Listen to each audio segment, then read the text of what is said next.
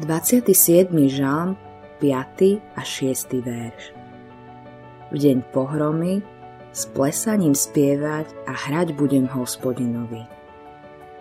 Kresťania nie sú celkom imúnni voči depresii. Faktom je, že smer udalostí a stúpajúca tendencia zla sú dostatočným podnetom k alarmujúcim myšlienkam bez ohľadu na to, či je človek kresťan. Dávid Sladký izraelský spevák nebol na vrchole svojej depresie vždy.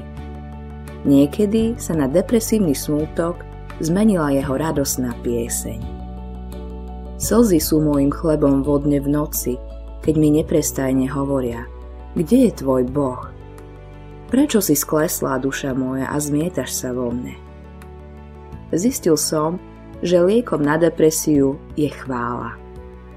Inými slovami, buď natoľko zamestnaný počítaním svojich požehnaní, že to vytesní temné myšlienky. Modlitba dňa Vďaka, nebeský oče, za ktoré mi pomáhajú vidieť, že Dávid s tebou rozprával aj v najťažších chvíľach. Akékoľvek budú moje okolnosti, budem sa učiť chváliť ťa v nich, pane.